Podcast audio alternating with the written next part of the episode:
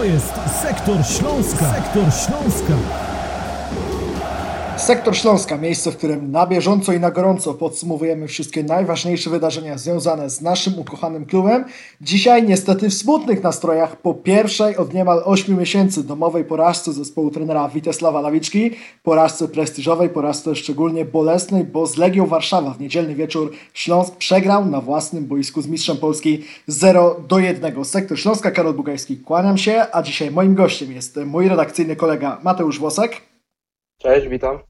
Witam Cię bardzo serdecznie, witamy wszystkich naszych słuchaczy. No i już przechodzimy do podsumowania tego spotkania, bo padła niestety twierdza Wrocław po dziewięciu meczach sezonu 2021 i prawie ośmiu miesiącach. Ja mam takie poczucie, nie wiem Mateusz, czy się ze mną zgodzisz, co Ty czujesz po tym spotkaniu, ale niestety mnie się wydaje, że no niestety ta twierdza Wrocław padła zbyt łatwo. Były sytuacje, był mecz wyrównany, ale jedna akcja, autostrada do bramki Pawła Wszołka, to zadecydowało o porażce. Ja zdecydowanie odczuwam niedosyt po tym meczu, bo jednak powinniśmy wywieźć chociaż remis i, i tak naprawdę ta przegrana, e, pierwsza przegrana od 19 lipca 2020 roku e, na naszym obiekcie jest tak naprawdę dosyć smutną przegraną, no bo wiadomo, przyjechał do nas lider z Warszawy, ale nie powinniśmy przed tym e, liderem jakby opuścić głowy. I też taka była nasza postawa w tym meczu, bo Wiemy, że trener Lawiczka miał określony plan na to spotkanie, ponieważ widzieliśmy Patryka Janasika w środku pola. Ten środek pola był dosyć zagęszczony, wraz z nim był Matias Kalet. I tak naprawdę ten plan zostałby zrealizowany, gdyby, gdyby nie bramka Pawła Wszołka, o której właśnie wspomniałeś.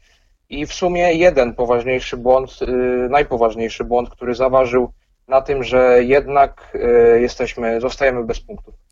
Kilka niespodzianek w wyjściowej 11, kilka takich smaczków, nad którymi na pewno warto się pochylić po tym niedzielnym spotkaniu na stadionie Wrocław. Wspomniałeś o Patryku Janasiku, piłkarzu, którego do tej pory kojarzyliśmy jednak z prawym bokiem defensywy. On tak zaczynał pierwsze dwa mecze Śląska w roku 2021. W niedzielę z konieczności, bo wiemy jakie są kłopoty Krzysztofa Mączyńskiego, wiemy jaka jest forma Waldemara Sobotu. On zagrał w środku pola w parze z Matiem Skaletem, parze, której pewnie jeszcze kilka tygodni czy miesięcy temu absolutnie byśmy nie wymyślili. Jak wypadł, jak Ci się podobał w tym meczu Patryk Janasik? Patryk Janasik podobał mi się bardzo. Uważam, że wprowadził wiele walki przede wszystkim i tą determinacją dużo również zdziałał w środku pola Śląska wraz właśnie ze Skaletem i myślę, że wprowadzenie go do jedenastki Śląska było porównywalne ze zdziwieniem, gdy, gdy zobaczyliśmy właśnie Skaleta w wyjściowej jedenastce na Wisłę Kraków. Ale właśnie chciałbym podkreślić tutaj y, rolę Patryka Janasika, bo to był najwyższy Instat, Instat, Instat Index w Śląsku, aż 298, no i 81% celnych podań, także Janasik zrobił dużo dobrego i również jego rolę, rolę całego środka podkreślił właśnie Witesław Lawiczka na pomeczowej konferencji, wychwalając naszych zawodników, co jest według mnie e, bardzo ważne w kontekście tego, że jednak w środku pola mamy ostatnio ogromne kłopoty. Inną niespodzianką, którą przygotował dla nas na to spotkanie trener Witesław Lawiczka była nieobecność w pierwszym składzie Mateusza Praszelika, czyli zawodnika, który oczywiście grał przez większą część tego sezonu Głównie dlatego, że jest tym młodzieżowcem etatowym, podstawowym w talii czeskiego szkoleniowca Śląska Wrocław, ale nie tylko dlatego, bo wiemy, że Praszelik prezentował w miarę równą, w miarę porządną formę. On tydzień temu w meczu z Pogonią Szczecin zszedł już w przerwie. Wtedy trener Lawiczka na pomeczowej konferencji mówił, że Praszelik ma do poprawienia pewne detale, które które musi dokonać, by ta jego gra była po prostu na wyższym poziomie. Wczoraj on wszedł dopiero w samej końcówce, zabrakło go w wyjściowej 11. Jedynym młodzieżowcem był Łukasz Bejger. Czy y, ty traktujesz to jako y, pewne nieporozumienia na linii trener Mateusz Praszelik? Jak podchodzisz do tej sytuacji? No i jak twoim zdaniem ten Śląsk bez Praszelika wygląda? Ja traktuję to jako obniżkę formy Mateusza Praszelika, bo Wiemy, jaka jest sytuacja w środku pola. Właśnie ostatnio zszedł, tak jak wspomniałeś, w meczu z Pogonią y, w połowie. Dlatego uważam, że musiały, musiała nastąpić jakaś rotacja, skoro mieliśmy zagrać lepiej. I jeśli ten, y, ten Praszelik nie dawałby w środku tego, co, co zawsze daje, tak jak, tak jak nam pokazywał to w rundzie jesiennej, to nie było po prostu, nie było jakby możliwości, żeby, żeby trzymać go i, i nie było takiego musu, nie było parcia na to, żeby po prostu on grał, skoro miał nic nie dawać, a widzieliśmy wczoraj, że wszedł i w końcówce tak naprawdę miał dwie szanse, nie wykorzystał ich. Może to nie były takie klarowne sytuacje do zdobycia gola, ale znalazł się gdzieś tam w polu karnym i, i potrafił jednak właśnie się, właśnie się znaleźć i, i dojść do tych sytuacji. Także być może są jakieś, jakieś problemy u niego e, z formą ostatnio i właśnie w tym bym upatrywał e, braku go w podstawowej jedenastce.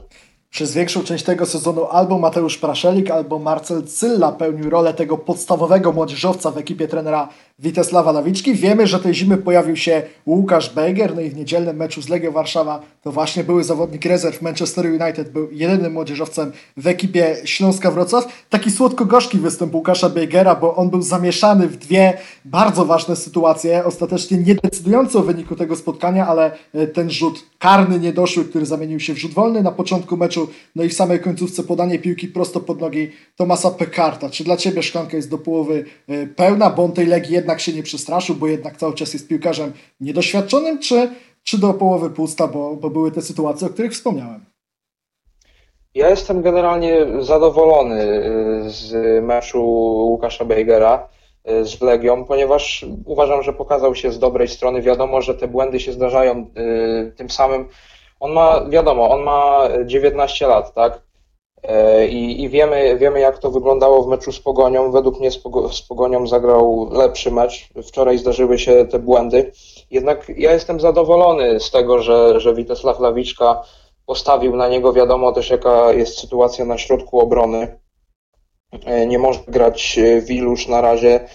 Izrael Puerto był kontuzjowany, także musieliśmy, również Mariusz Paweles był kontuzjowany, także musimy jakoś wprowadzać tego Łukasza Bejgera i uważam, że jeśli rzeczywiście ma się uczyć nawet na tych błędach, to, to dla niego to będzie z korzyścią, ponieważ wiadomo, że on do seniorskiej piłki dopiero wchodzi.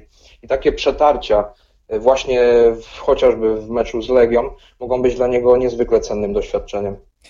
Śląsk Wrocław w razie zwycięstwa z Legią Warszawa miał szansę awansować na czwarte miejsce w tabeli. Przegrał po raz pierwszy od lipca ubiegłego roku na własnym stadionie. No i po 20 meczach jest już na siódmym miejscu w tabeli. Wiemy, że w perspektywie, i to już w piątek, jest wyjazd, co dla Śląska prawie zawsze oznacza większe lub mniejsze kłopoty. Wyjazd do Krakowi, zespołu, który co prawda jeszcze w lidze w tym roku nie wygrał, e, natomiast te mecze poza Wrocławiem dla Śląska w każdych okolicznościach i, i przeciwko każdemu rywalowi stanowią duże wyzwanie. Na co należy się nastawiać, tak już tytułem końca naszej dzisiejszej rozmowy, na co się należy nastawiać w kontekście Śląska-Wrocław w kolejnych meczach, w tej ostatniej tercji, powiedzmy, sezonu, w tych 10 seriach gier, które pozostały, czy jednak eksperymentów, wprowadzania nowych piłkarzy, może Szymona Lewkota, może większego ogrywania kolejnych młodzieżowców w kontekście przyszłego sezonu, czy jednak cały czas należy się przejmować tym miejscem w tabeli i jednak w miarę możliwości walczyć o to, by być jak najwyżej?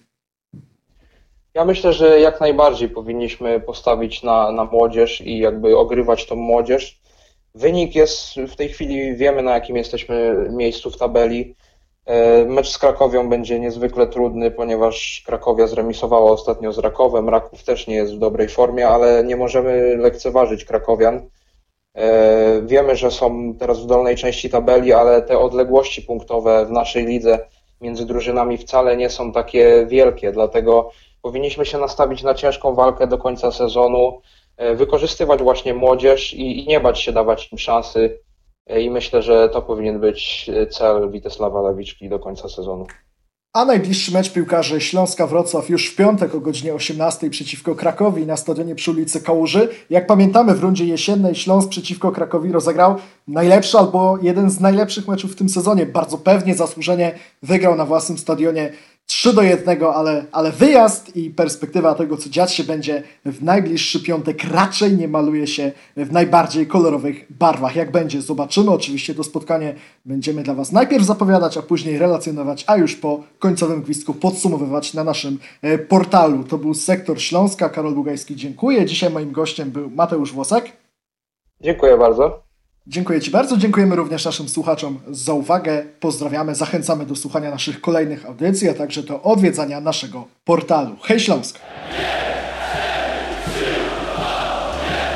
To jest Sektor Śląska. Sektor Śląska.